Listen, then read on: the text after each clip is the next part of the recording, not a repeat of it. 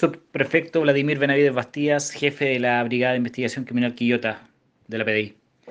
Eh, bueno, en el marco de una investigación que se lleva a cabo por el delito de incendio, eh, el cual fue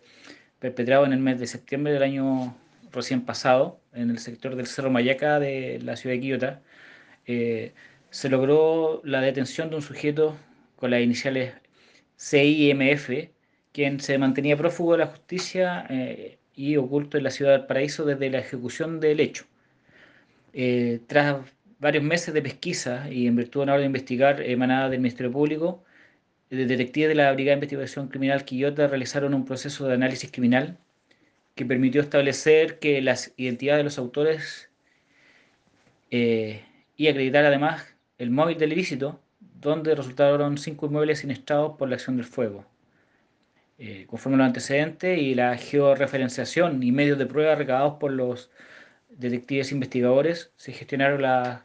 órdenes de detención correspondientes, concretando la detención del imputado en un domicilio ubicado en el Cerro Higgins de la ciudad Puerto.